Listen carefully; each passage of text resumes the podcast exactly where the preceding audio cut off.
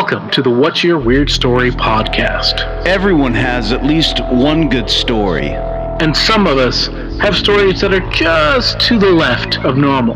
We're interested in the ones that push the boundaries of what we can perceive. Stories that defy explanations. Stories with an air of mystery. Stories we might not share for fear of being thought of differently. But don't worry, we're all friends here. So, what's your weird story?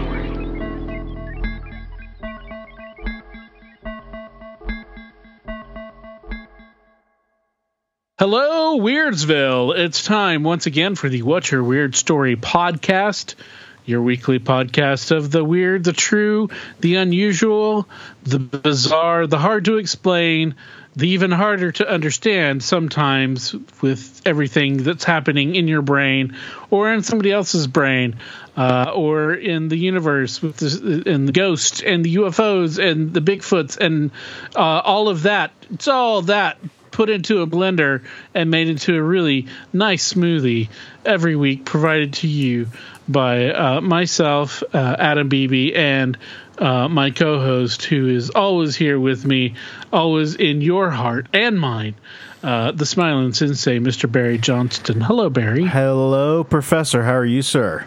I am doing all right. Thank you very much. Uh, how about yourself? Good, doing well.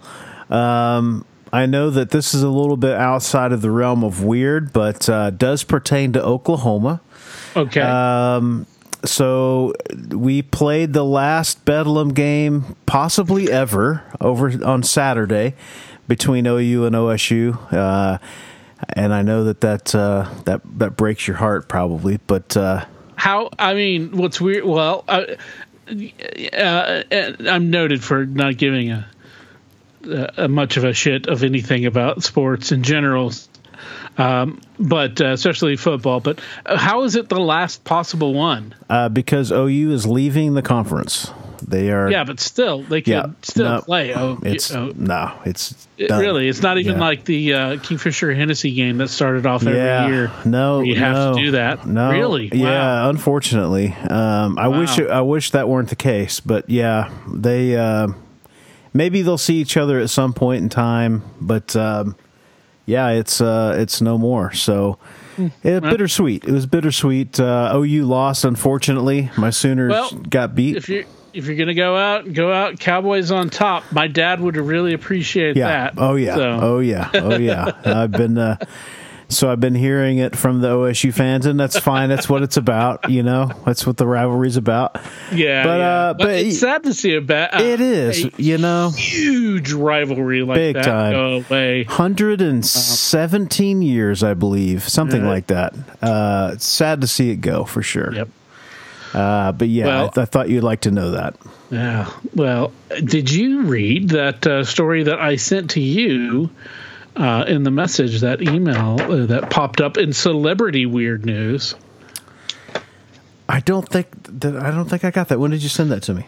I sent that just a few days ago. I'm glad to know that you pay attention to my guess- email, my text I messages. guess I didn't get that. My man. uh, group, or the group text message for you even oh, thumbed it oh. up. Uh, uh, actually, you even put a thumbs up on it. But uh, Oh, okay, Goldie okay. Con- Goldie Hawn, Oh. famous, famous, famous. yeah, yeah, yeah. Okay, I has did. come out and uh, told about how she has been having these lifelong encounters with UFOs and aliens.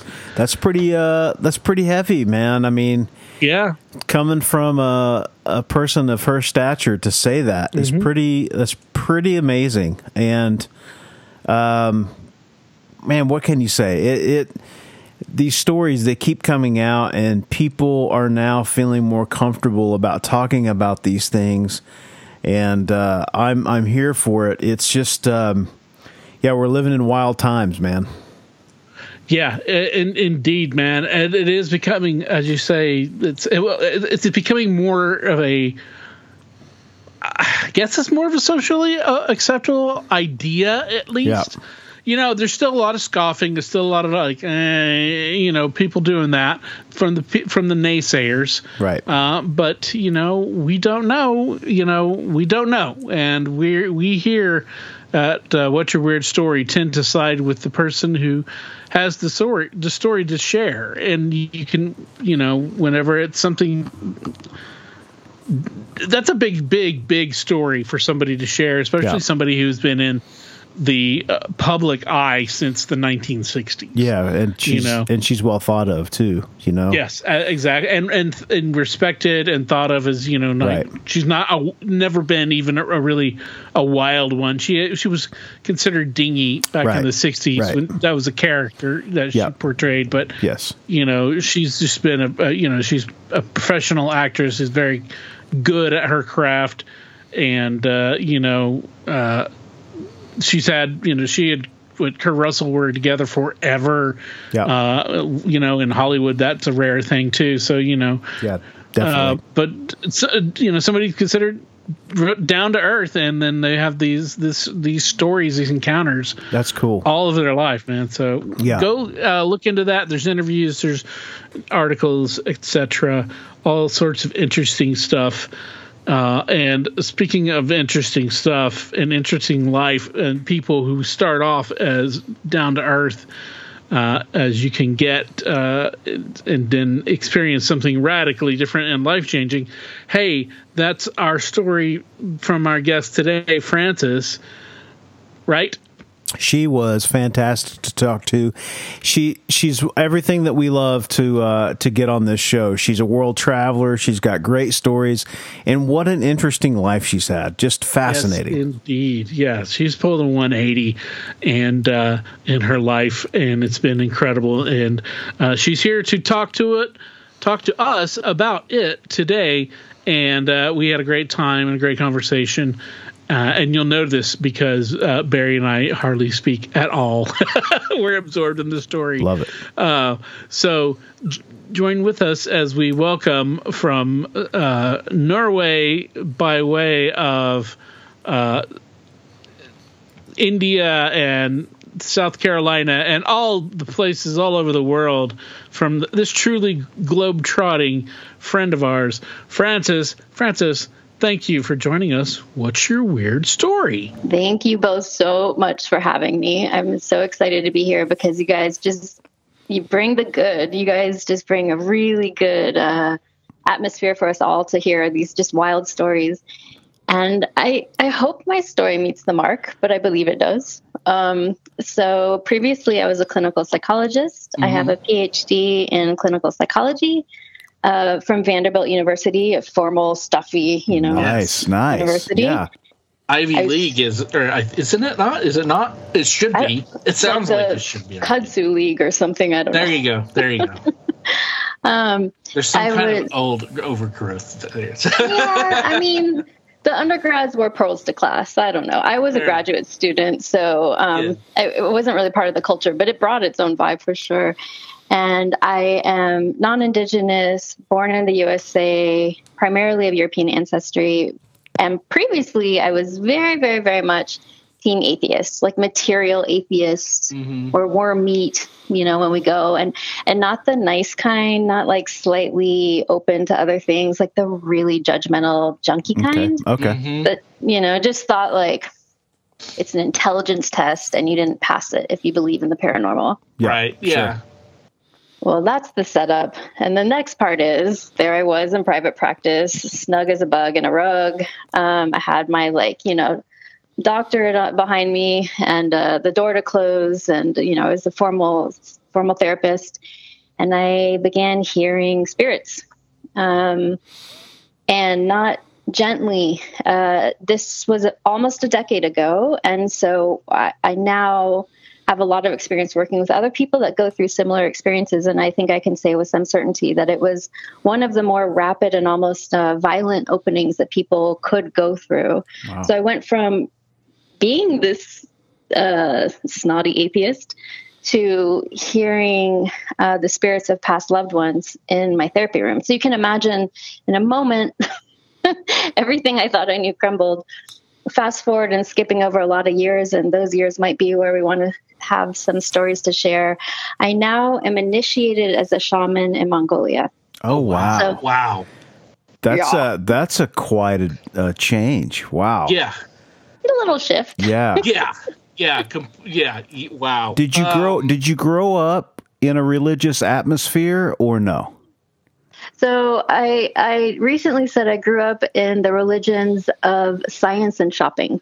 okay. Okay. Um, it was very there. There wasn't science was the religion, and there was a lot of looking for shopping sales too. Like it, it just Yeah. was kind of that ilk. I grew up in the suburbs in the Southwest in Arizona. Okay. Right. Um, yeah, and so a lot of what I like to talk about is also, I mean, this story is a bit out there, but also I think the word shaman generally, if you hear a white person use this word, they're just not a shaman. They're just not a shaman. Mm, Yeah. Uh huh. If you're if you're making Thai food, you're not making Mexican food. Right. Right. You might be a legitimate person, you might be doing legitimate work, but there is actually a tradition and culture behind it Sure. and uh, so yeah so that's my word story is i now am recognized not by one but by uh, uh, five shamans in mongolia have recognized me i live there part of the year every year and i actually do the work of a shaman in mongolia with mongolians Wow. Um, i'm initiated into lineage and i have this like wild spirit that is my um, sky boss and yeah so that's my weird story Wow. Wow. this is what we can take from here okay.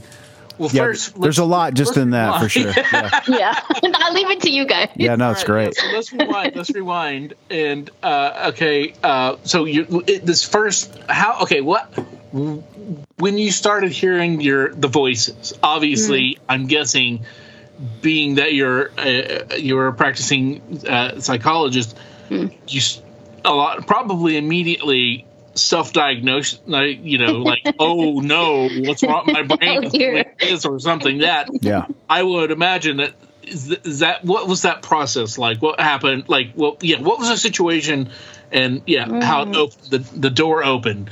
Yeah, Well, you know, Adam, what's so strange is I didn't because I, the way that I like to try to I try to find analogies because it's such a difficult story to relate to on one level. Mhm. Imagine being blind and suddenly you're seeing.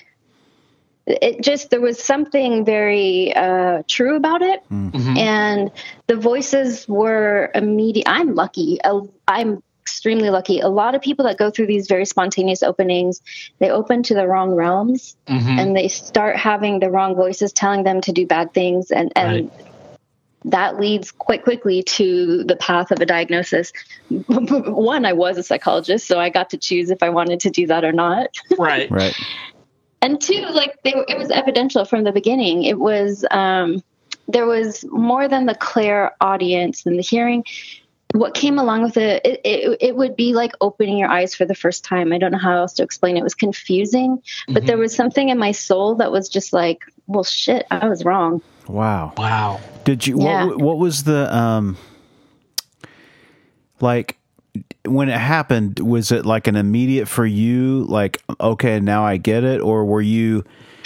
were you clinical in your discovery of like, okay, I need to vet this a little bit to see if I'm onto something here, or if I'm just this is maybe I'm going into uh, a weird spot. Like, you know what I mean? Like, yeah, yeah. how did you take that? Was this soul crushing to you as far as your belief system? crushing. It was it was absolutely shattering.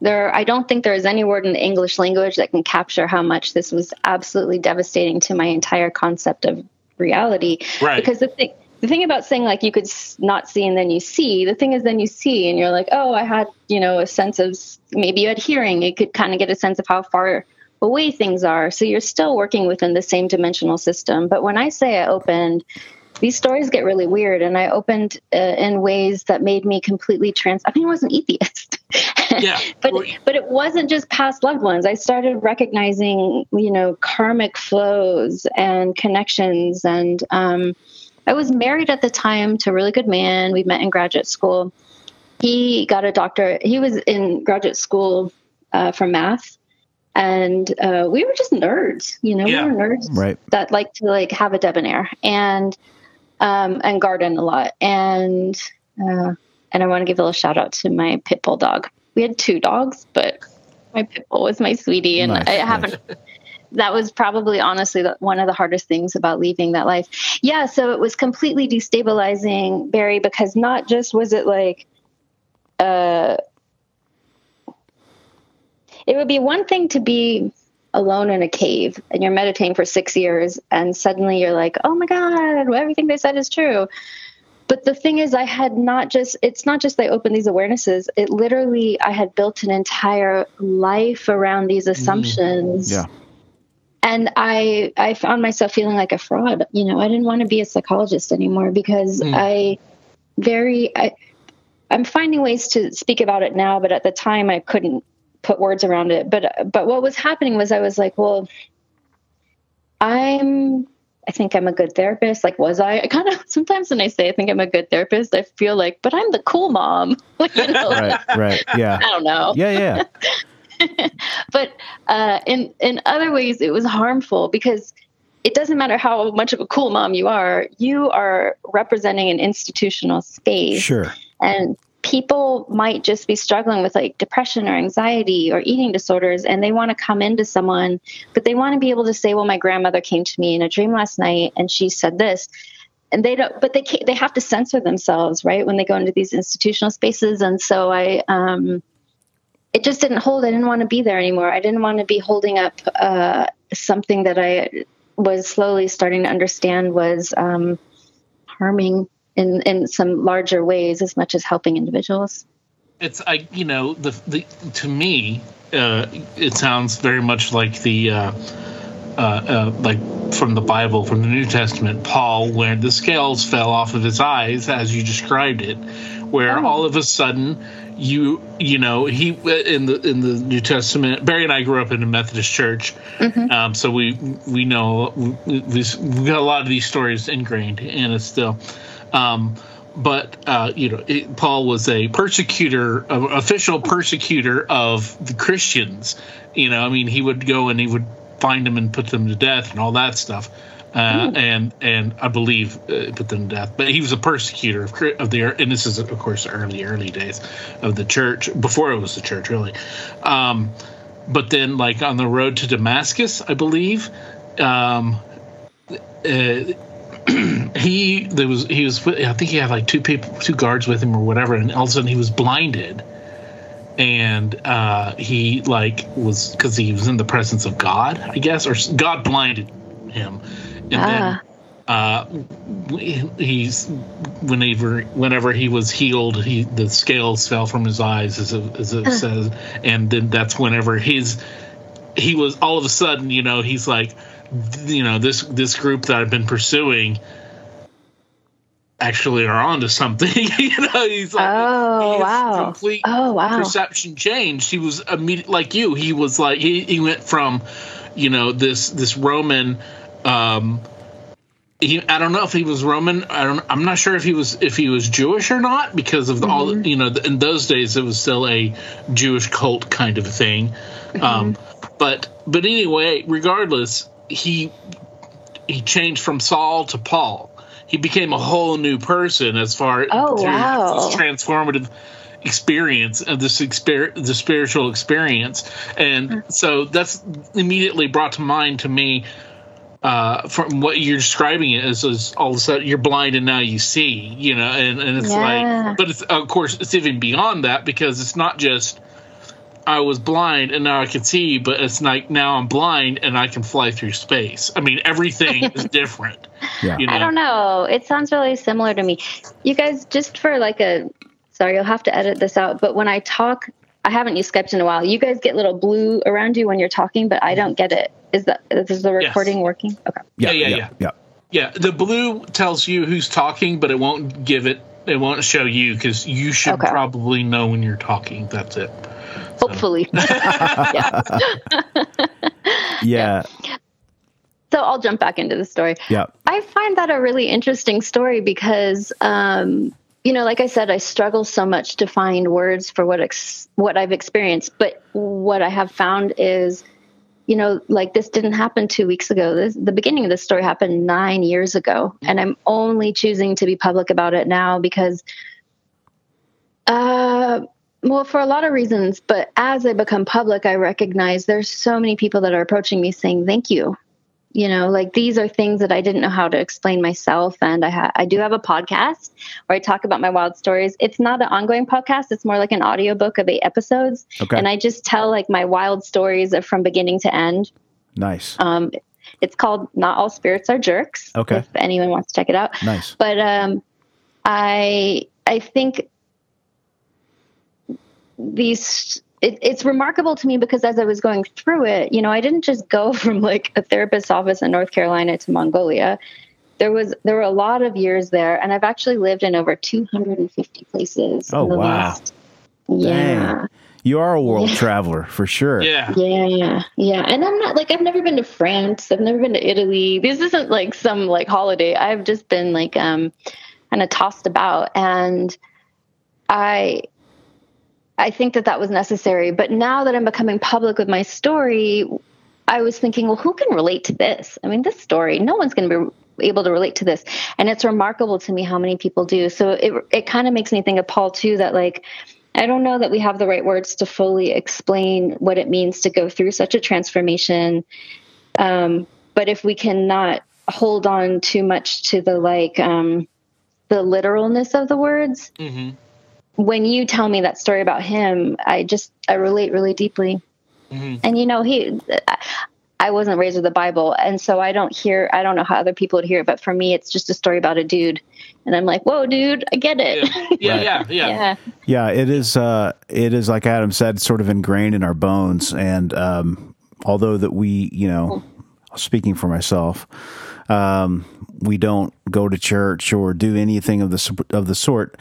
I've always considered myself to be a spiritual person. I always had a lot of atheist friends, um, and was always compassionate to that because um, maybe it was the way they were raised or a, a choice. Um, but for me, I just um, had it so. I had my own experiences, even though I wouldn't. I wouldn't wrap the church into that. I wouldn't. I wouldn't. To me, spirituality has really nothing to do with formal religion, um, and that's what I took with me as an adult. Now, I've got to. Your story is kind of making me think of a lot of different aspects of this change that you must have taken. And one of the things I think about is friends and family. Like, did you lose colleagues, friends as you made this transition into spiritual life? Did they have questions? Were you able to salvage those relationships? What what does that look like for you? Um, I lost, I would say everything, uh, but some came back, like my uh, biological family. Like, uh, um, but I was married uh, to this guy, and in his childhood, uh, he was raised by a mother and father. But when he was a child, his father went down a path. So this happened before his eyes as a child that eventually got diagnosed uh, with a diagnostic label that I don't use and I'm not going to say here. Sure. Um, but it's probably the one that's coming to mind for anyone listening to this. And so uh, I was incredibly close to him. Uh, we had been together for 10 years. And, um, you know, I think that we all have, uh, we all have, many of us have our friend groups and our married friend groups if we're in that kind of uh, cultural swimming pool. And uh, we all know the statistics. So we kind of wonder, like, who's going to make it or not. And yeah.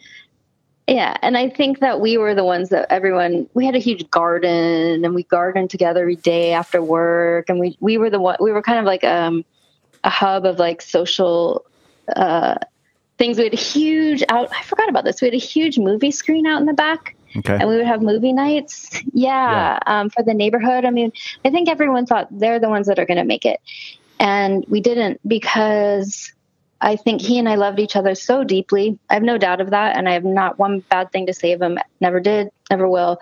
We just didn't know how to talk about what was happening to me, and the mm-hmm. cultural script that he was given in the colonized spaces that we were raised in is that this was mental illness. And it wasn't mental illness, but I was terrified and I needed support. And so it's like I was put in this impossible position to be trying to reassure people I'm totally fine when I wasn't fine. Praying mantises were suddenly talking to me in the garden, you know, like Yeah, right. I wasn't fine. Um, but I couldn't get the support I needed. And so, yeah, I lost that. I walked away from my, um, I literally just walked away from my career. I'm no longer a clinical psychologist. I'm not licensed.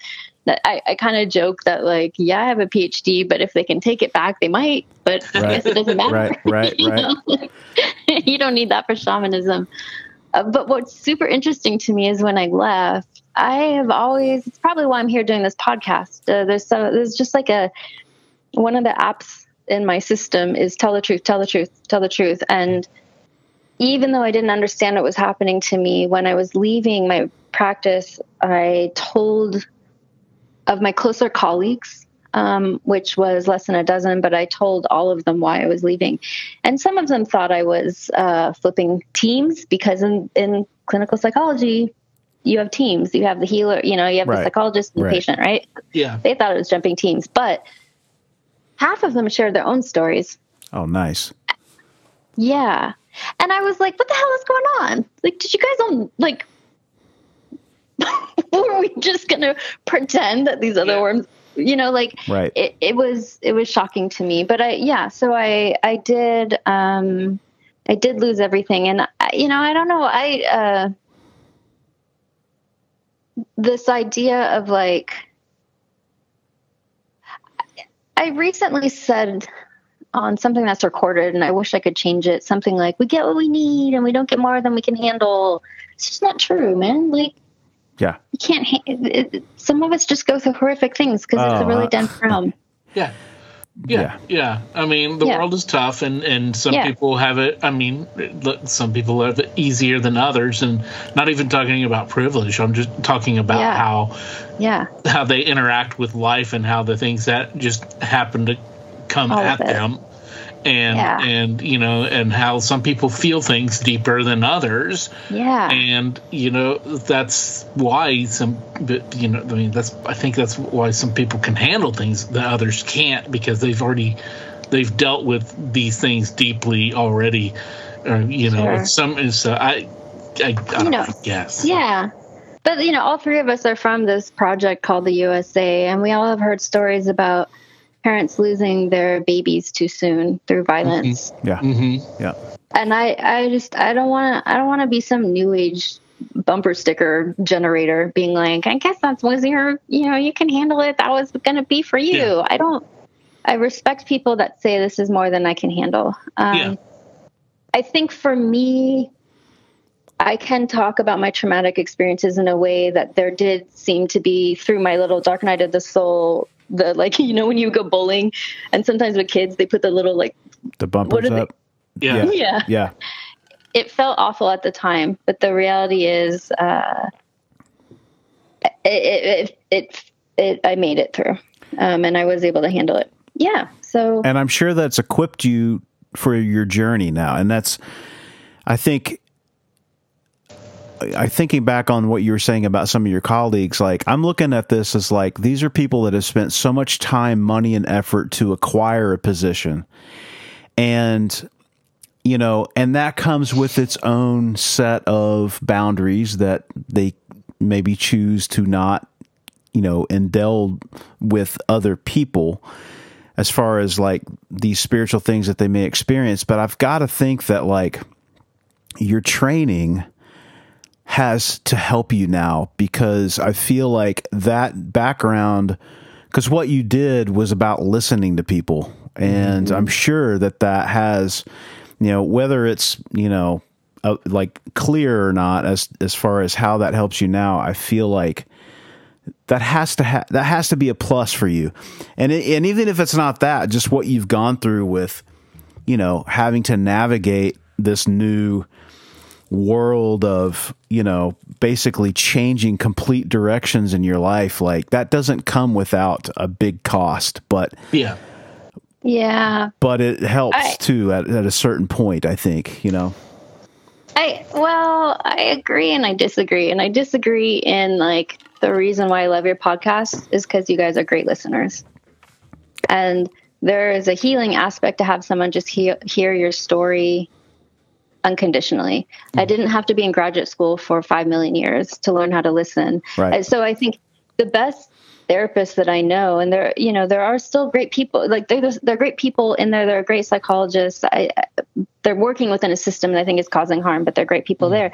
But I think the best ones they're bringing. You know, you guys maybe you guys should have been therapists, like because Right. because you've been through stuff and Right. you listen Yeah. non-judgmentally and i think that's way uh, i never had one class in graduate school that said shut up and listen to your client. My graduate school was like talk you know? And, Interesting.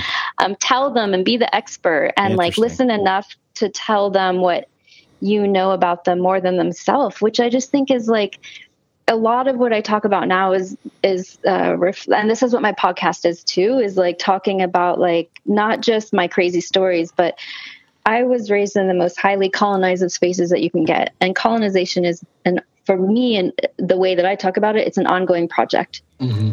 It's an ongoing project that that holds disparity in place, so that some people have more privilege than others, and mm-hmm. so we have really good people. I'd like to think I'm all right, I'm kind of a good person, you know, but that doesn't absolve me from responsibility. And now i but i didn't understand before. Now i understand. I think i was a healer soul raised in a highly colonized space and i was propagating that machine that way of knowing and it's not um it's not the only way to be and so when i say i was tossed out and i've lived in all these places and I haven't lived in France. When I think about it, that's probably relevant.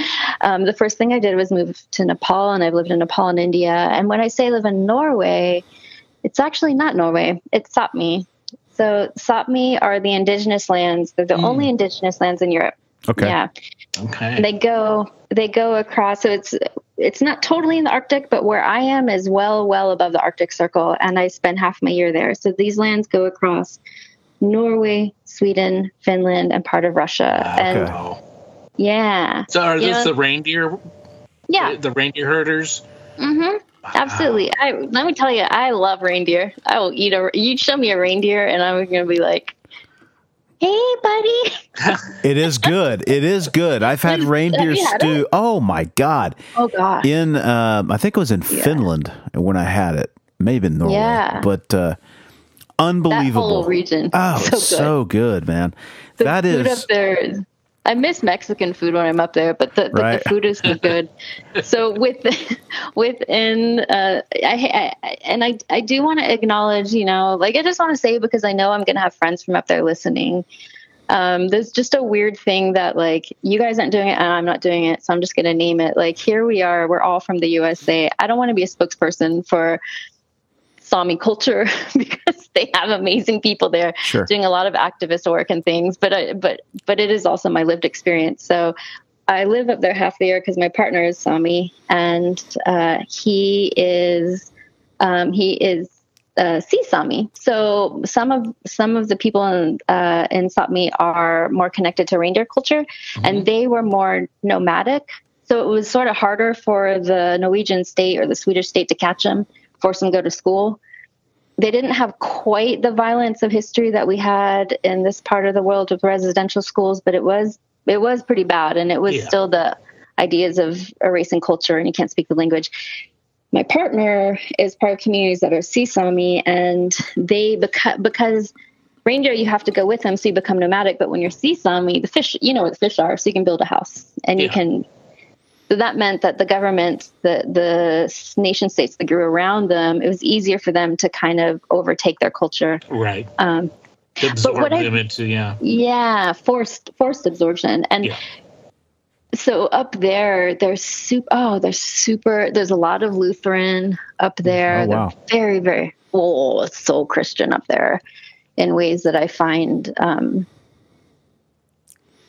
difficult. But uh, what I found interesting is I was the last when when I was up there just a month ago. I was spending some time with his him and his sister and she lives in this amazingly beautiful valley. You know, it's just like it's just it looks like um, Lord of the Rings, but like Uh-huh. Arctic Arctic Oh, wow. you know Yeah. edition. These like amazing like mountains just going up in this deep valley that she lives in, and oh, it's just great. And we had this beautiful meal. We had these sea crab legs, um, those big king crabs, and Oh, wow. Yeah. oh, so great. And we were having an after dinner drink outside, and uh, his whole family knows what I do, and they just kind of like, yeah, okay, it's not a big deal because before Christianity came, they had a tradition of something that wasn't quite like shamanism, but it's sort of the close cousin. So, like, what I like to say is shamanism, not what I like to say, like, what is, is shamanism is from Mongolia and neighboring regions only. So, if you're not from there, you're not initiated into a lineage there, you're not a shaman. You Okay. can't be like a sex shaman or like a, you know, whatever. Damn it, chocolate man. shaman. Now Yeah, wait, now we, Oh. we've got to amend our Yeah. uh, our, our resumes now. I think well, I think they might, but now you know me. I might be able to get you. A Okay, that's cool. Like, That's cool. Yeah, my la- my wife would laugh at that uh, notion, but uh, um, okay. I really I want to really quick. I want to bridge the gap between how you came out of the you know psychology world into how do we get over to uh, this world that we're living in in the Arctic? Like, how do we get into shamanism? How do we get into what was the, the gateway there for you? well, this is where I'm going to talk about my story in a way that feels kind of guided, and I don't want to imply that life is always like this, but uh, it, it let me think about where to begin. So, very briefly, there are sacred healers all over the world. So, in Mongolia, they're called shamans. Um, in uh, Greenland, they're called angakok. So, when I'm going back to Greenland in a couple weeks, I'll be spending some time with the angakok there. Um, we have them all over. We call them. Uh, I was. I learned them as medicine men uh, in North America, but of course, each tribe is going to have their own word. But the reason they're all sacred healers, and what I like to say is in colonized spaces we have them too, but we call them mentally ill. Mm-hmm. Right. It's not really a joke. It's kind of like that, kind of a joke, but it's not. Um, but the the but so the souls are the same. When you hear people talking, and I'm going to be one of them, like everything's connected and past lives and all that. You know, the reason why I do this again. So those are the sacred healers that can see with their spirit eyes. So my spirit eyes open, but in but the the methods are different. And just like we all eat food, Mexican food's different than Thai food. So in Mongolia, uh, when you become a shaman, what happens, part of their recipe is you are merged with a spirit, and the spirit is sort of like uh, he's, ugh, it can be he or a she, or I don't want to put gender on it. It could be, I'm sure it could be non binary. Um, it is, it's kind of like your boss, your grandfather or grandmother, your guide. It's all of these things, but you're merged with them in your initiation, and that's it. Uh, so they're the one. Uh, well, that's why my spirit, my podcast is called "Not All Spirits Are Jerks." The twist is my. The word is ongat. Ongat is the word for this primary spirit guide that you have as a shaman. Mm-hmm. So you are nothing. You're nothing. You're just the messenger. You're the vessel for them to come through. A mm-hmm. lot of shamanism, a lot of what we do is uh, possession work, and you're being possessed not by randos, but by your own god. Okay. Mm-hmm. My own god is a big freaking jerk, and it's not true for most shamans. Some, but like I, he's he's really a class act. And so, what happened was uh, when I say opened to hearing like past loved ones, it's true. But from the beginning, I was also hearing the guidance of a spirit, and I didn't know who it was. And at the beginning, I was like, "Is this a grandfather?" The advice seemed kind of good. The advice quickly got a little bit intense, um, but it took many, many years later. So, so this this spirit at the beginning I didn't know who it was, but every you know it was a odd season of like clarity when I think about it. Like at the big, I think that's probably unusual. At first, I was like, okay, I don't know what's happening, but everything makes sense. And then it got a little bit more disorganized. But this one spirit, who I now know is my own God, who I have been uh, merged with, he was telling me like, okay, your soul signed up for this. You as you in your human form you don't know what the heck's going on, but this was always going to happen. We're going to take care of you. You got to go to Nepal. Your life is over. And, uh, you know, that was intense. I had a mortgage. Sure. Yeah. Yeah. Yeah. Um, tomatoes were, I, I did literally leave as the tomatoes were about to ripen, and I still kind of like feel like a, I'm not going to reach nirvana because I still have attachment to that one tomato is waiting, uh, waiting to become ripe, you know? Uh, but I decided to listen to him. And that took me through a really dark time. Uh, but that's, mm, that's that's what got me there. And so what happened? Well, what happened was he. So he told me to go to Nepal, and at that point, my marriage, we just didn't. It's, it's sad. We just didn't know what to do about it, and so I just said, "I'm going to Nepal." And I don't think either of us knew what that meant, but we also knew what it meant. Right. Um, I quickly met a hottie, and by hottie I mean someone that had been in the Tibetan monastery, and at that time, Okay.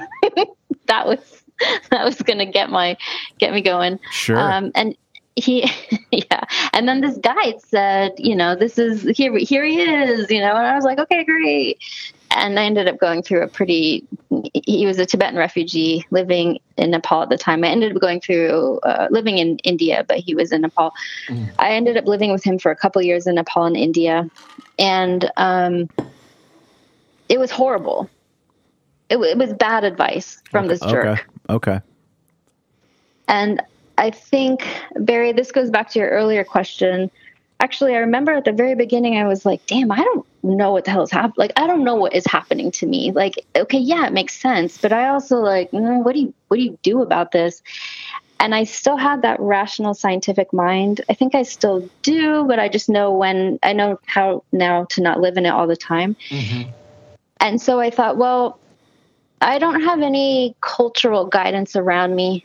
The elders around me only have terms like mental illness, and I just not for a half of a second considered that to be what was true. But I knew that there were I knew there were people that could tell me what was true. And so when this voice said go to Nepal, I think I took my academic mind with me and it sort of felt like I was going there for graduate school. Like, yeah, no, I'll just go to Right. Nepal and I'll Right. find that, you know? Yeah. Yeah. and what I did was the day before I left for Nepal, I put a little bracelet on and I made a vow to myself. And I said, for one year, I'm going to take the advice of the spirit. It just gave me sort of like a compass of like in all this chaos, being aware of all these spirits, like, okay, this I'm going to hang on to. So at the end of the year, I was living in this abusive relationship in a Tibetan settlement in India. And I remember taking the bracelet off and like making, you know, doing the, the conclusion of the study, the analysis of the, the conclusion. And it was like, do not listen to this guy. that, that was, that was a bad idea.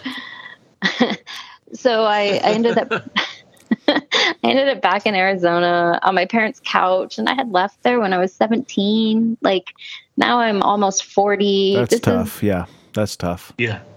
yeah i just gosh uh, it was it was humiliating and i didn't know what else to do and i i had just start there was a yoga place nearby and so i was just going to yoga in a strip mall you know like the taco shop was next door and the chiropractor next door and but there was it was there was a woman there she did great yoga and so i remember i was in shavasana one day and I'm lying in shavasana and in with my eyes closed, so sort of like in a dream state, a trance really, but I didn't know to call it at the time. Some spirits came to me and they said, "You're never gonna know who you are until you get to Mongolia." And strangely, one of these spirits that came to me, although I was so overwhelmed at the time, I didn't think to question it, was a moose. Like, why the hell is a moose saying to go? There's no moose in Mongolia. Wow. Right. Uh, and I told him to, yeah, I told him to F off. I was like, I did that Nepal India trip. That shit was terrible. Right. Right. You know, I just want my Starbucks card again. just done. And what they said to me was the door will open and all you have to do is walk through. Now, at that time, I couldn't have pointed to Mongolia on a map. Like, probably knew it was in Asia ish. Like, I just, I knew the continent, but I really, it's not like, um, I've heard some people, like I was listening to one of your podcasts about a woman who did amazing work doing past life regression. And uh, you know, people were saying, "Oh, that makes so much sense," because I've always called my mom my captain or something. And it turns out, like, I had, I liked nachos. Like, there was no connection to Mongolia. Right. Right. You know. Yeah. Um, I knew the best place to get the California burrito. Like, there was nothing. And Yeah. yeah, so I told him to f off. But but I did say, okay, if you can open the door to Mongolia, I'm sitting here in a strip mall in Arizona. I'll go. Well, a little bit of time passed, and then uh, at that time, I didn't have the word shaman around me at all. I didn't have any idea. I didn't. I, I knew that I could move energy. I knew I could see spirits, but I none of it was coming together in any kind of useful way. And um, uh, somehow, I this spirit, this own God, but I didn't know that's who he was at the time. He was saying, "Well, look at if there's any retreats, maybe there's a retreat in Europe. Like you want to get out of the US, you cannot finding answers there. And somehow I found this retreat in Sweden and it was a shamanic retreat. It's like the Scandinavian I can't remember the name of it. Scandinavian shamanic community. They're great people. And they were like, maybe you should go there. Or he said, you should go there. And I thought, well, India was a bit intense. Mm-hmm. I like ABBA. Right. Yeah. Absolutely. Who doesn't? Absolutely. Yeah. All right. I can do I can do Sweden. Sure. Sure. Um, and so I I get to I, I sign up for this retreat, and it ends up being a group of very very beautiful people. I wouldn't say it was shamanic. I would say they were doing things that all humans, you know. Let me tell you, like if I took you guys and I took my drum and I beat it and I called in spirits and I took you on a journey, I think both of you are going to have really beautiful transformative experiences. I I really get kind of grossed out by the way shaman is used in the West because it's like, first of all, we can all do this, except for maybe my dad and a few other people, Right. you know. But like also, it's missing the point because shaman is not. I don't. I don't give a shit about being a shaman. Like, I'm interested in what's true. Right. You know, like you guys, like I like asking these questions and meeting these people. Like, what? This is a very fascinating place that we're in, and I think it. it to, I don't want to have any of this about my ego or like identity or anything. Just like I just want to share my story and hang out with cool Right. people like you guys and be like, what? right. you know um, so they called it a shamanic retreat i would call it a human retreat i think we all have the abilities to do that but there was a lot of journeying with drums and these things and everyone there was european except for me from the usa and there were three women from russia and whenever i think technically so they were from moscow and i think moscow is Yes. considered europe right so Well, yeah, I mean, yeah, Russia, East. Uh, so, yeah, East Russia. Russia's for for those of you who uh, did not have um, uh, Mrs. Kadavi for sixth grade uh, uh, geography. Yeah. Right. Um, Russia is massive. It's a big. It's a. It's a. You know what was formed. I guess now when it back when it was USSR, especially it was massive. But Russia still is massive. But and it extends from the uh, the the the easternmost part of Europe um, to the yeah yeah to, to the to well it goes to the uh, go- yeah to the the, the Pacific all the way out there yeah. Almost. Yeah. Almost So- touching Alaska. Yeah, yeah, Yeah. exactly. So it goes, you know, so it goes from, you know, like I think it, I don't know if it's right up on Germany, but it's like, you know, Europe Yeah, is it's- small, so it's right up. Uh, it's massive. It's massive. It's it's bigger than the U.S. Uh, most Yeah. of our listeners are Yeah. here in the states, so you So- can't travel. You can't drive across Russia like you can on the U, in the U.S. Mm-hmm. You have to go by train, and it takes you like weeks. Uh, It's just it's it's Mm-hmm. big, and and because of its size, there are different a lot of different different uh, ethnic groups and Mm-hmm. that originate in those areas. So the further west you go, as you get towards uh, Mongolia and in Mm-hmm. Asia, that's where they get more Asia. They get more Asian, yeah. you know. Yeah, so yeah. that's where that's at. So Mongolia, um, kind of is like situated between Russia and China, Mhm. and so that's where that's at. So it's going. You can go there, and, and I think there's stuff written in Cyrillic. Yeah, Is that Yeah. correct? So yeah, Yeah. so that's I'm I'm absolute shit at learning languages, but I have like I, I don't speak any foreign language. Const, it's a it's a it's a com- cosmic joke in my life, but I I do read Cyrillic so that I can poorly pronounce Mongolian and not know what I'm saying. But yeah, thank you. Exactly. So like when I say that they were uh, Russian, you hit like that. What's what I'm trying to say? There's so many ethnic groups there. So they're from Yeah. Moscow, which is a very European yeah. vibe. Well, it's, it's it's almost be like saying, okay, somebody's from there's you got three people from the U.S. They're from the United States. Well, one's from uh, uh, California, and then one's Yeah. from Alabama, and one's from Connecticut. And they are all from the same country, the same area, but they're radically different in their viewpoints Yeah. culturally. So, even though there's a united culture there, there's still you know regional Right. culture is is you know a, a bigger factor on, Yeah. on, on that. So. Yeah, that's oh gosh, thank you. That's what I was trying to say, but wasn't able to say exactly. Like if you're like hanging out in New Orleans and suddenly you're in Seattle, this is Yeah. if we're from we from here know that's a huge cultural difference, Yeah. right? So, so these, thank you, exactly. So these women were from Moscow, so they're Russian, but they were from very European kind of Yeah. place.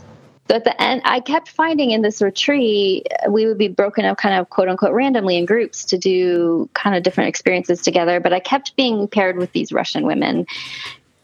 And they were intimidating in some ways. that I would Yeah. they were fulfilling Yeah. of some maybe I did. They were they were strong, intim- intimidating women, but I Yeah. I came to really trust them and love them, and um, especially one woman. She was terrifying, but I love her. and uh, at the end of the retreat, they said, "So we're going to do." Um, like a pilgrimage in Siberia, which is like you're saying, Adam, part of Russia, Mhm. way out in the others, like towards South Korea, Mongolia.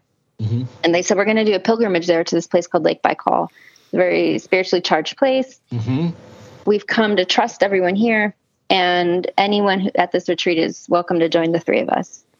And that little rascal spirit, my own God, said, There you go, that's the door. Wow. We, yeah, we, I trusted them. I knew I'd be safe with them.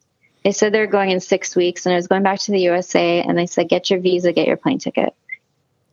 They said, "Look it up on the map. Lake Baikal is just hours above Mongolia. All you have to do is take the Trans-Siberian. All you have to do Yeah, it was, like, gotta do. great, you know? Yeah, right. is take the trans. I mean, at least look. I took a lot of trains in India.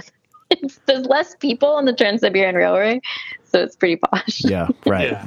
I can imagine. So yeah, so I uh, I go I go um I go back to the USA and I'm like shit, you know. I kind of like I told them I'd do it, but I don't want to do it Yeah. because India had been terrible, and so I was like, look, you know, I, I, so I had done that experiment. If I put this bracelet on, I'd say yes to everything for one year. But now I was like, I'm smarter. I'm I'm not gonna do what you say. So I literally, with this spirit, made a contract, and I said, okay, I will go, but not without my like demands. And my demands were I don't want to be sick. Like I want to always have clean access to clean food. I don't want to. I, I like to eat.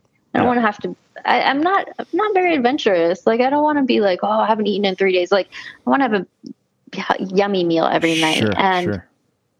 and I said, I yeah. So I, they said, okay, fine. And what we what we promise you in return is you will you'll understand who you are and you'll find a teacher.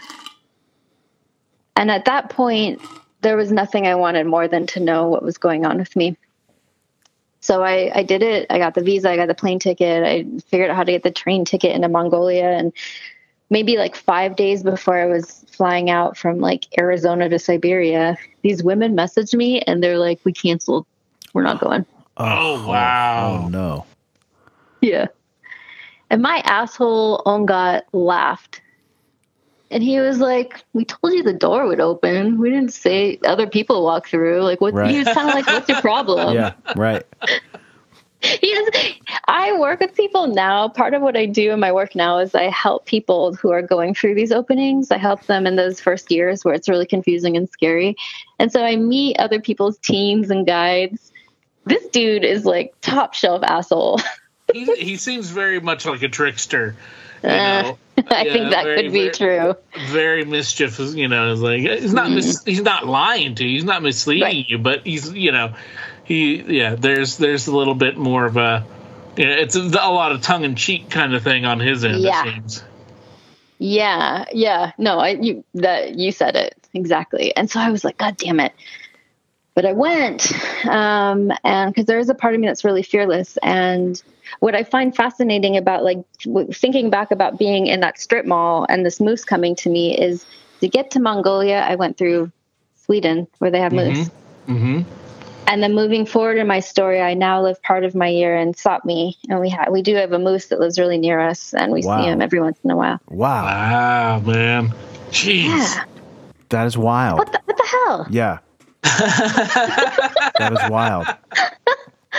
I just yeah, and I'm just not um I just didn't know about any of this beforehand. So I think even when I tell my story now, I kind of like shock myself where I'm like, this is uh what is happening?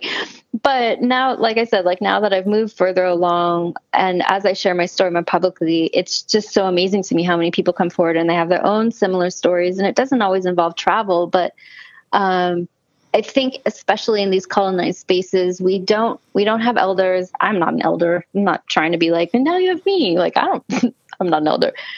We don't have the cultural knowledge because through the history of the project that uh, brought us the USA, we systematically killed the elders and the healers and the wisdom that went along with them.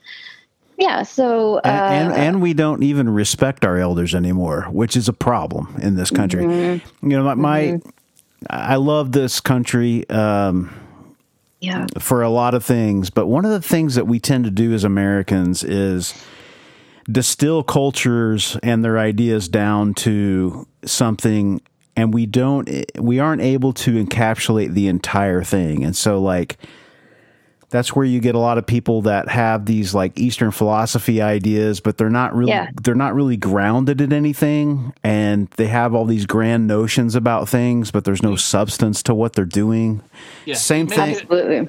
yeah Make it very cons- easily consumable. Exactly. So that you Yeah. can watch a video on YouTube Yep. and then now you're a Zen master. Yes. You can, Yes. you know, Or like a read a book. certificate. You know, Yeah. um, or you know, we uh, because we want to have those things. We don't, or are we because we've become too much about instant gratification?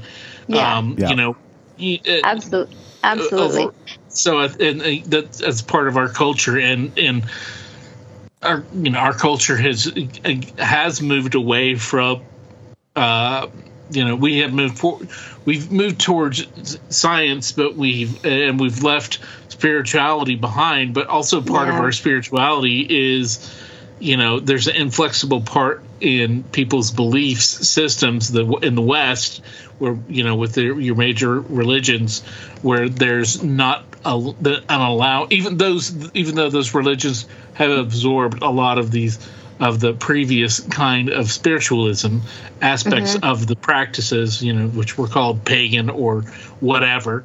Um, you know we there's such rigidness in it that you know there's only one way to do it and it's ours.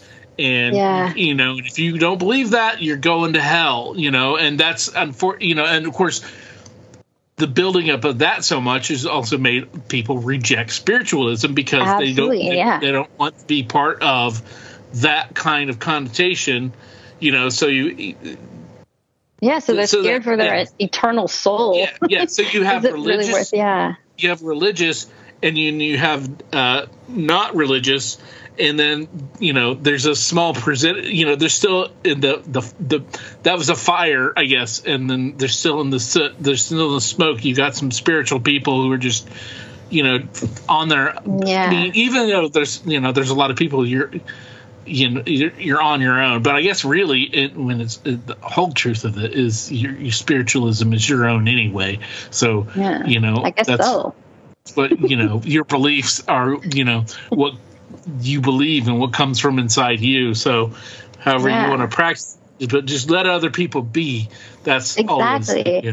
Well, and I think in this way, like in some ways, you know, oh, in all the ways I'm saying I was raised with science as a religion. And it's funny, but I'm not really joking because I was science is a tool and it's a wonderful tool, you know, but like who are the people that have the funding and the access to be to to be doing the research and i really had drank all the kool-aid and it was a religion for me it was truth for me and it was a mm-hmm. method that i used to judge other people and so all the ways that, that i think uh, there's some beautiful christians and they're beautiful muslims and they're mm-hmm. beautiful jewish people and i but the institutions the way that yes. they function to create discord and judgment yeah I think that there's a cult of science that's kind of just yeah. hanging out doing the same stuff. Sure. You know? Yeah, yeah, yeah, yeah. I, yeah. I mean, we've we've discussed this so much, and I'm always like, anytime somebody gets too hot one way or the other, you know, yeah. they're too grounded in one thing and they're unable to see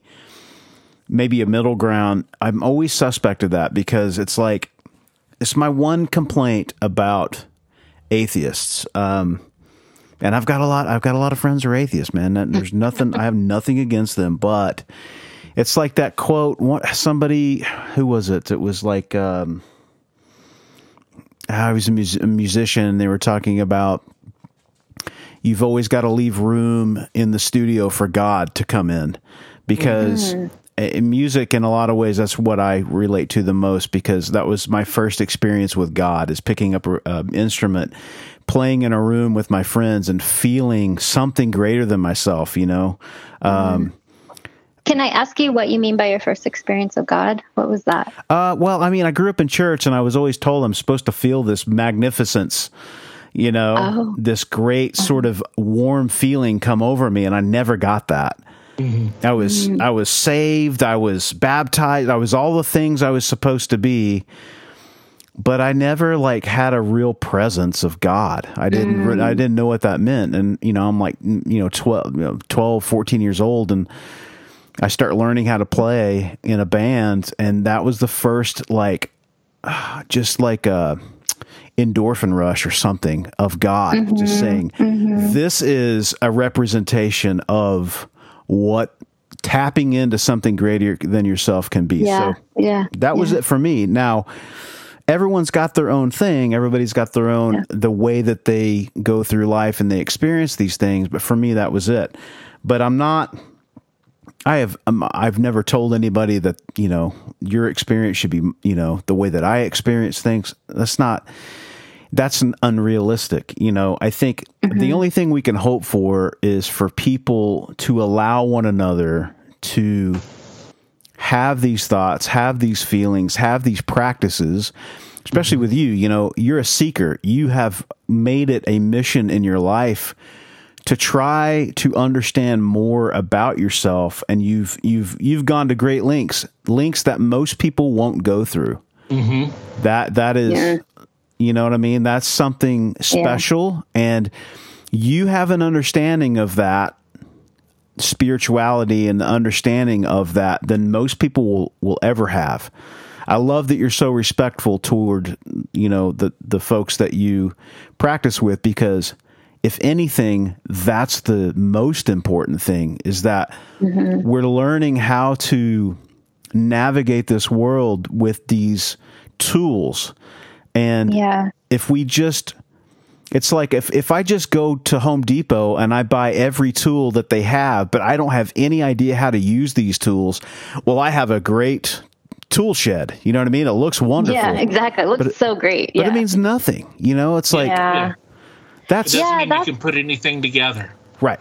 Yeah, right. I think I, I I kind of keep myself uh, from many what's the animal with the longest arm a very long arm's length from new age communities uh, right. because i yeah. like I, I think uh, the beautiful people there, just like we're talking about science, we're talking about religion. This is not about the people. Yeah, I think it's just like you're saying, Barry. There's something happened to you where like your soul felt God playing music, and I think there's. I personally have come to think part of us knows and remembers, and we're seeking and longing. And so, in spaces where New Age spirituality is around, it offers a beautiful way to be connecting. And so, I really am not, it's not about the people, but I do have some concerns about the way that New Age spirituality is happening. There's a lot of money in that industry. Yeah, oh, sure.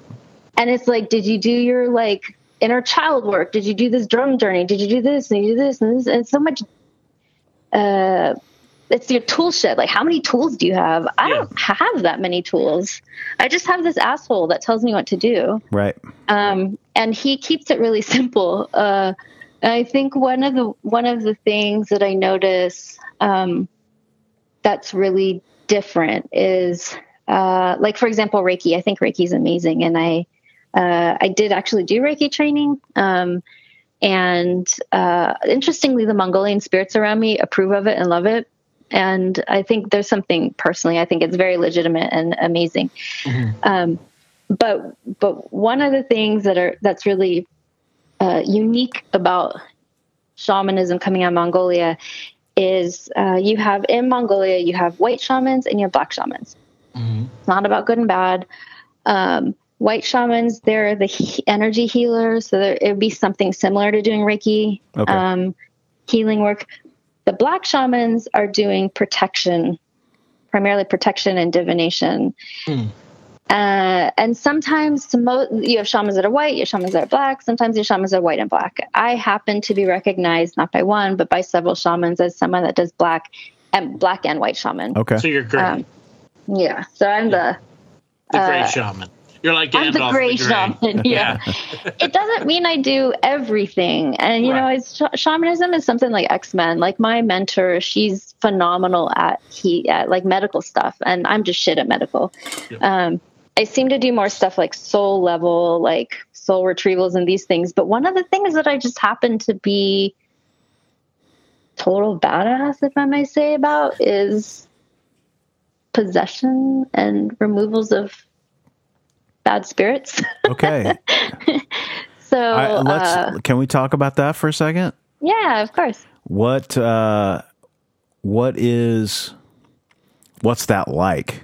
Like, because we've had we've had one or two people that have talked about this before. My only connotation with that kind of stuff comes from The Exorcist, which is an absolutely horrifying movie uh, about de- demonic possession. If nobody has, like, I'm sure everybody's seen it, but um, it still is one of those movies that I'm just so terrified of. But I'm always curious about this because this is like a subject that even like super religious people don't often like to talk about. Um, even Yeah. even though that we all that's know that I it exists, you know. Yeah.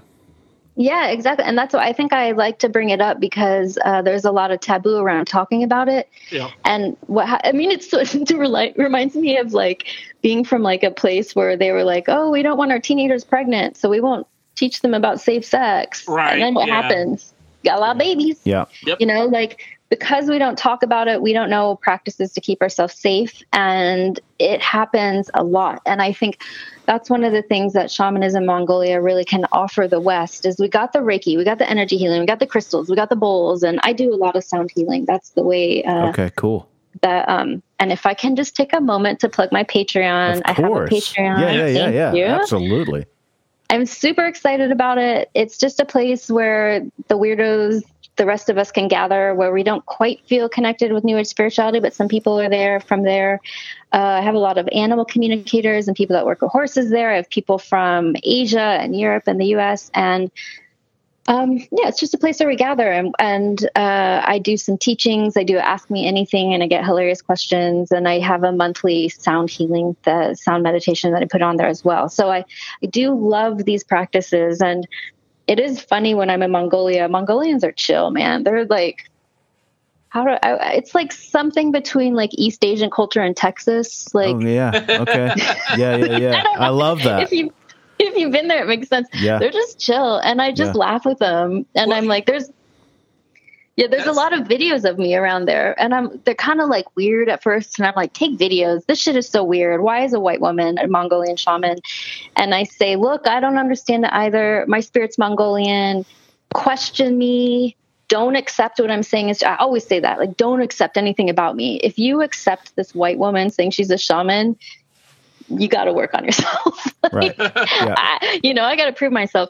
Um, but one of the things I joke about is like, I, when I'm there, I say, look, my spirit's a Mongolian. I remember past lives there in Mongolia now. I've been recognized by shamans, but I grew up on nachos and swimming pools. And I don't have the same methods as you. And one of the methods that I use is I actually use uh, sound healing quite a bit there, which is not traditional for Mongolian shaman. Um, but what so so I want to get back to your question about like possession work. So I think the reason why possession work is a great match for Mongolian shamans is because we do this possession work ourselves. So I have this Ongat. He's here with us right now. He's with me 24 7. I can hear him. And uh, he is the one that has taught me how to do all of this. So I don't really have a human teacher. And the way that he's taught me to do it uh, is um, let me tell you guys a story. It's one of my favorite stories Sure. to tell. So I was in Mongolia a couple years ago, and we were I, I, we were really getting into the training of how to do uh, spirit removal and like um, uh, exorcist work, exorcism work. It's for a sexy word, but it's just it's what I do. I do a couple a week, and um, he was like, okay, so I'm in this yurt. They call the ger there, and I when I'm there, people like I'm I'm booked. Like people come, I sleep in, so I start working in the afternoon, but I'm working until eleven at night, and Yeah. they can't like there's a lot. It's not like one or two. Like I really have a community that comes and they all come to see me, and I, I had someone come in and they had a pretty bad icky thing on them. So this Ongat, who I am clairaudient, and he was talking to me. He said, "Okay, you do this, and you do this, and you do this," and I was like, "Okay." I'm all like big in my britches because uh, one of my teachers said to me very early on, they said only the young shamans know what they're doing. And what that meant was the seasons one know you don't know what the fuck you're doing. Yeah, yeah, Right. yeah. this shit is way more complicated than what a human can understand, you know. But I was in the season of thinking I knew what I was doing, and he and he, like you said, Adam, he's a bit of a rascal. So he's like, "Hey, you do this, you do this, you do this," and I'm doing it, and I go back feeling all like, you know, proud of myself. And uh, my toilet's broken in my apartment. I'm living at that time. I was living in the capital of Ulaanbaatar, Mongolia. Half of the people live in the country, like more like kind of rural, what you might think of, some somewhat nomadic. Half of them live in the city. It's very urban. Mhm. Um, so I'm in my apartment. My toilet's broken. Can't get the plumber. So so the plumber says, "Yeah, yeah, yeah I'll come the next day." I think he might have had a few drinks. He doesn't come the next day. My spirit at this time, the Ongat is like uh, the rascal Ongat. He's like, "No, tell me what you tell me what you did again." I think that you know he's totally fucking with me. He's like, "I think this might be related." Yeah. Like, so I'm like, well, I did this, and then I did this, and I, you know, I'm like, I was so sexy, like doing you know sexy shamanism, and I removed this thing, and he was like, oh, so you did that? I was like, yeah, I did it. Okay, okay, okay. Plumber, plumber's probably coming. Weeks, not days, weeks go by without a functioning toilet. Oh, oh. Biology waits for no man Oh, know? yeah. my lessons are not gentle. And he finally said to me, he could have done this day one, you guys. No, but I never forgot it. He finally said, Tell me again. I did this, I did this, I did this. He said, Every time you remove a spirit, that shit is yours. oh wow. Mm-hmm. So then what do you do? Ah, he said, I do the removal. And he gave me this image, and it was such, it was the perfect image for me. And spirits, these higher spirits know just the right way to give you the message. So I did have this pit bull, and she was the love of my life. Her name was Zelda. I also had this cockapoo. I mean, I loved my cockapoo. It it was a risk. My mom adopted it, and she had him for a couple weeks, and was like, ah, "I just not feeling it." She was going to give him to the pound. And we were like, we were a pit bull family, but we didn't want this sweet boy Leroy to go to the pound, so we took him in. But then I like, you know, I I have pit bull identity, and that's quite a thing to have a Yeah. cockapoo. But I loved them both, so I had Leroy and Zelda. So Zelda was a really really sweet dog, but big protector, and she all they loved to wrestle together. hmm And she always let Leroy think that he was winning. He was this, he was a third of her size, this little white fluffy thing. And um, they love, yeah, got that. That's just what they spent a lot of their days doing. She never asserted dominance over him. One day we had someone come to the door, and I opened the door unexpectedly, and she was very territorial. And she saw, I don't remember who it was, it was someone bringing a thing. It was no big deal, but she saw a threat. And Leroy believed the story that Zelda gave him, which is I'm the I'm the badass, I'm the alpha, right? So Leroy, the little like 25 pound cockapoo, comes to save the day. But Zelda now senses a real threat. Oh, I remember what it was. We had just it was like Halloween was around the corner, and we had got these masks these animal masks. So there was something extra spooky about it. And I, that's right. And it was my husband. And she didn't recognize him. I forgot about that. So Leroy comes to save us. And Zelda is like, shit is on. This is not playtime. And she grabs, or Zelda is like, shit is on. She grabs Leroy by the collar and just tosses him across the room.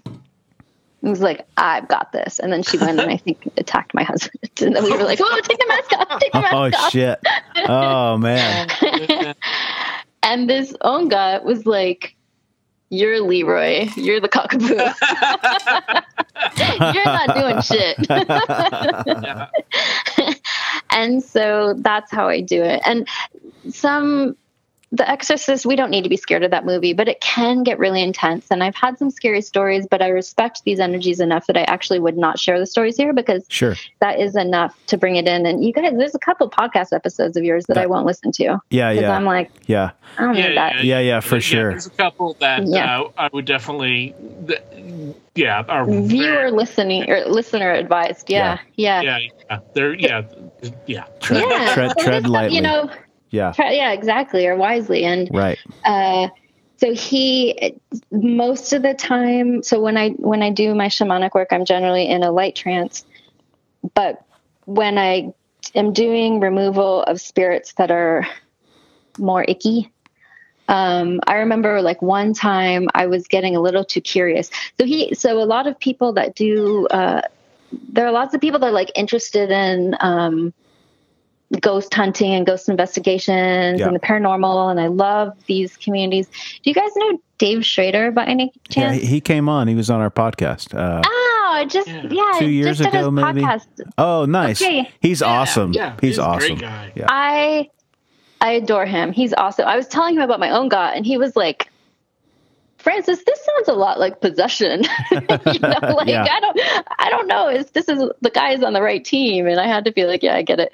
Um, but I, I love, I love paranormal communities, and I think what I find interesting is when I, when I am, I, I was a shitty judgmental person about paranormal communities. Even after I had dropped the atheist thing, I was like, I guess I am like connecting with spiritual communities. You know what? I have more fun hanging out with people that talk about the paranormal. The Yeah. questions are better, conversations are deeper. I Yeah. Well, yeah, it, it's it's Yeah. like it's it's like anything else. Like there's plenty of reasons to hate on the paranormal community, especially the televised stuff. But um, a, a lot of those people, like some of the people that are doing really great work, they're awesome people, and they are trying their best to yeah, given the circumstances, you know, deliver. Um, I mean, we've we've had so many people on that are paranormal investigators that I love them. you know they don't have any TV shows or anything. They do it because they love Yeah. it, and I think it's so Yeah. fascinating because when we were kids, and you'd hear about people ghost hunting, I had no idea what entailed that. I mean, you just Yeah. walking around and talking to these entities, but they they've kind of got it into a pretty neat mix of like some science, some you know, Absolutely. spiritual aspects. curious. Yeah, yeah, it's cool, man. I I, I dig it. I you know? agree. Yeah, I totally agree. I think that like if if you're certain, then I don't know that that's the end of the spiritual path for you. Right. And I just I, I I'm I'm just here to have a good time. Life's weird enough. So anyway, it, that reminded me of just Dave Schrader when I was telling him about this. Oh God, and he was like, I don't know, but it, but but that's the good kind of possession. So the bad kind of so but because Mongolian shamanism, you specialize in possession. What it literally means is when I'm doing um, different kinds of work, he comes into my body in varying levels. And generally, we kind of find a balance where I'm present and alert, but he's the one moving my hand. I talk about that in the podcast. I have some funny stories Nice. about it. But I remember this one. Yeah, I find possession work is uh, it's another like exorcism. It's another one of those taboo things that we don't talk about in the West. I couldn't. A dentist couldn't work without their tools. I couldn't do what I do without actually knowing how to be possessed. So one time, I was doing uh, spirit removal and he is a rascal, but in some ways he knows exactly what I need to be able to do what I do, which is don't freak me out. Um, and if he had said beforehand, "Whoa, this one is next level," you haven't, I would have been scared. Yeah. But instead, he was like, "Oh, it's just you know your regular cavity. You're going to fill it, whatever." so we start to open up. I start to do the, I, I open sacred space. I bring him in, and we start to do the heat or the spirit removal. And this shit is tentacles upon dimension, interdimensional tentacles of nasty. It was a really bad one, Oh, and I that's yeah.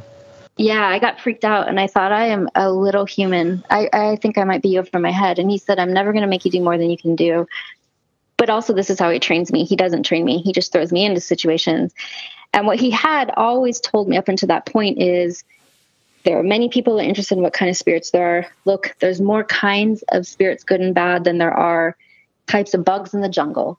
Like, you're never going to be able to categorize them all. But a better way to think about it is you've got your your or your home. If a thief comes into your home, do you give him a cup of tea and sit him down and say like, "Hey, buddy, what's your story?" You know, like, "Why are you here? What do you want to take?" Like, what happened to you? No, you get them the fuck out. Yep. And he, so I couldn't. I'm very not good at being able to tell you if it's an alien or inter- interdimensional. I just I'm good at getting it out. But this is one of these times where something came in and I thought, "Whoa, this is," the, and I kind of froze. And in my human instinct, I started to look at it, like what what is this? Yeah, yeah. Whereas, uh, and he controlled my brain, got in there in a way stronger usually isn't so strong, and I started saying the ABCs internally. I was like in Mongolia, and the only thing I could think was A B C D E F. That's it. That's all.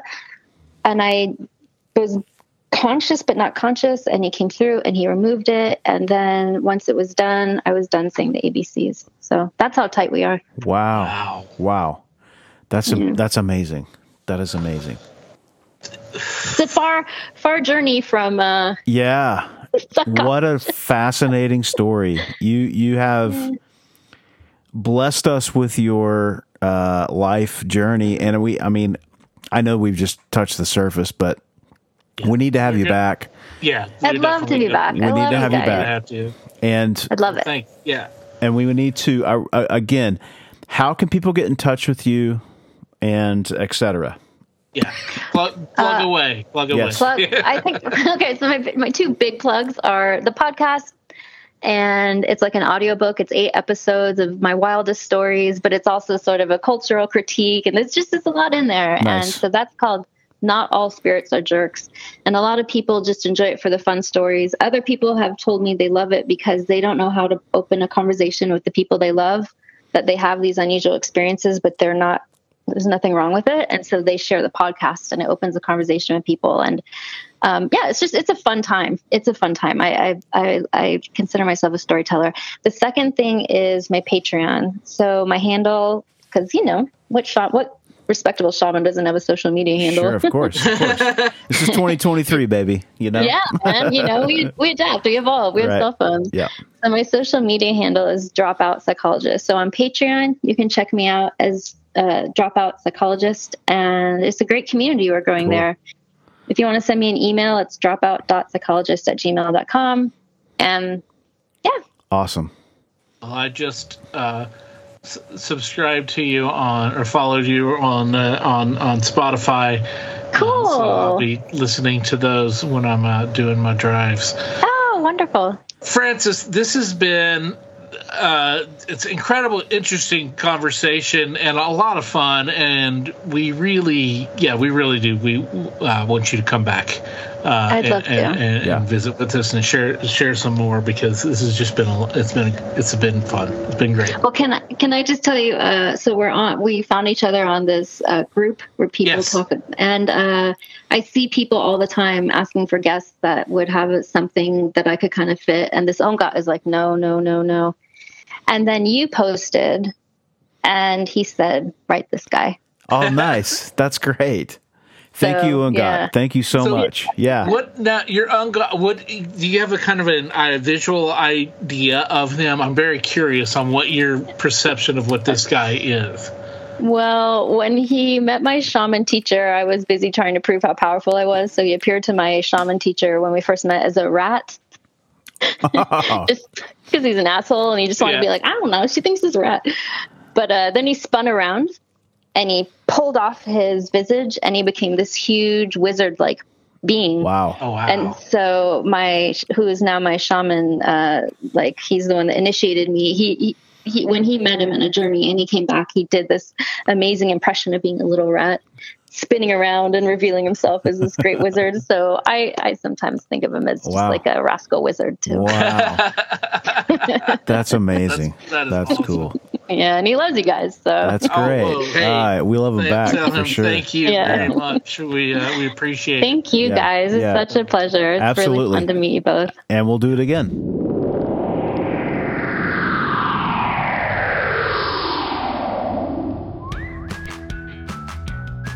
Get this. We call it What's Your Weird Story, right? But we don't limit it to weird stories. It's true. Sometimes we have crazy travel and epic adventure stories. Sometimes we do book reports and other special episodes.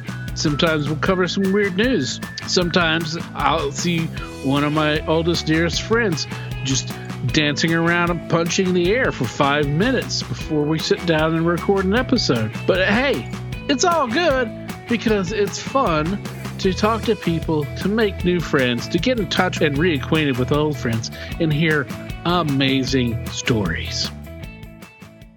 Frances, thank you so much for coming on and sharing your unbelievable life experience with us. And I love these stories when we get people on that maybe maybe they, they didn't really think uh, that they had any ability to believe in anything outside of what they could physically see in life. And she just had an awakening and she's brave. She's a brave person. She totally you know she she she switched directions in her life went the complete opposite direction and not many people would do that Absolutely, dude. Brave is very much uh, the perfect word to describe it.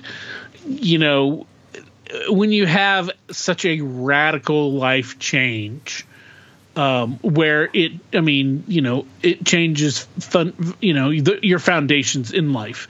You go from being a staunch atheist and, uh, you know, uh, science based person with no, you know, faith per se to becoming someone who is just lives purely on spirit. Uh, it is, you know, it is. Her story reminded me, you know, as I as I said in, in, in our interview, is how the story of Paul, you know, that story of spiritual awakening and and us- that's where everything is you know the scales fall from your eyes and the world is completely different and other than you know you thought it was uh just amazing. And to take that which could be very scary on its own to take that and to roll with it and to uh follow it. Yeah. To drop everything in your life to follow that which you know your friends and family and you know her, her husband i'm sure they all thought she was crazy. Yeah you know that she uh, that she lost it but you know she followed it she followed her heart and she followed her spirits. And she's you know living a a purer life. She's living her life. And you know she just she glows. You can see it you know she just radiates uh, Yeah. out of her and her just you know that kind of peace and love Yeah. uh, that she's you know pursued and she helps people and uh, she's continuing to help people she was helping people before but now she's helping them on you know a spiritual level somewhere even you know heftier i guess uh, than than what she was doing before, or you know, at least you know a, d- a different category of helping. Still helping. She's helping the spirit and not the, the mind. right Yeah, right that's what I'm trying right to get at. it's really interesting it's a it's a just it's mind blowing and I, I love I love her ability to immerse herself in culture and just like take things in and learn you know it, that takes a lot of humility and and I think so many people you know they they don't allow themselves to do that so I, i'm just you know always love when we have a guest on that can you know which is maybe why we didn't talk so much because we were immersed in her world and just Yes. soaking it in and listening to what she's saying and her story is incredibly powerful and you can tell because if it weren't powerful, she wouldn't have been drawn to that, and it wouldn't have changed her life. So again, thank you, Frances. You're you're an amazing guest, and we look forward to having you back on.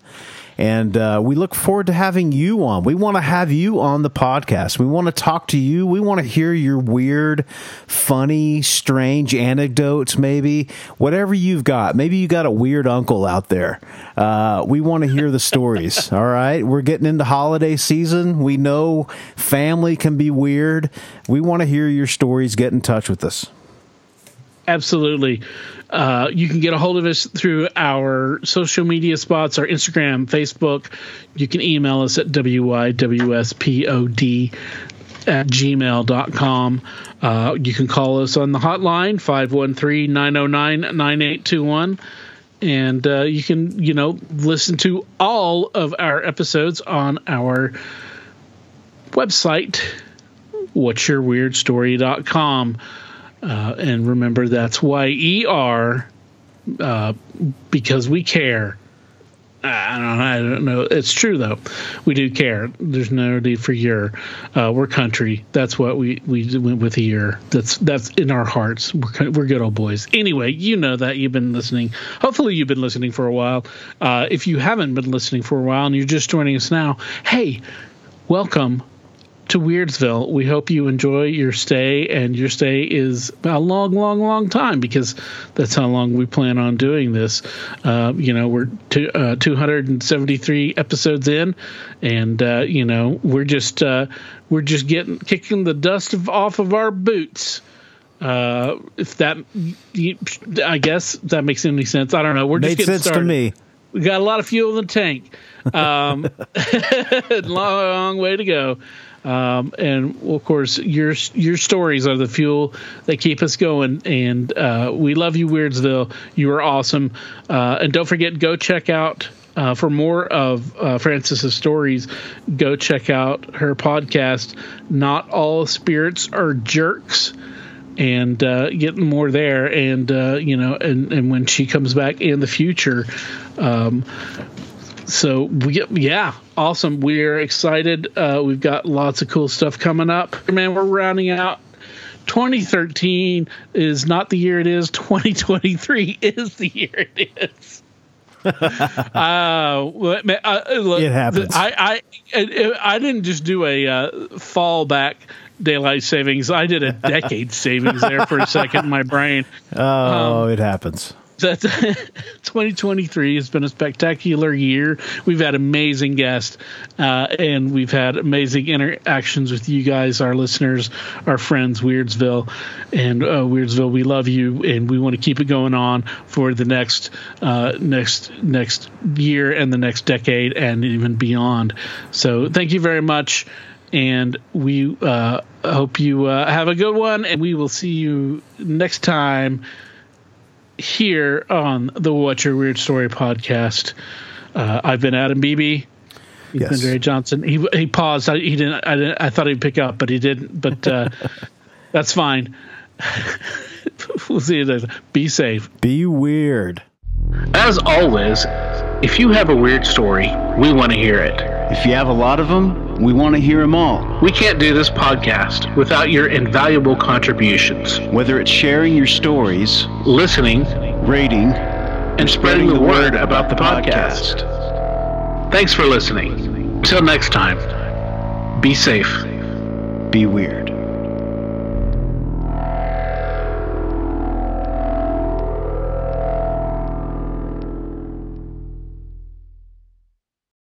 The stories presented on the What's Yer Weird Story podcast are, to our knowledge, true experiences that our guests have had. We can't take the time to research all claims made, and besides, it's just not as fun.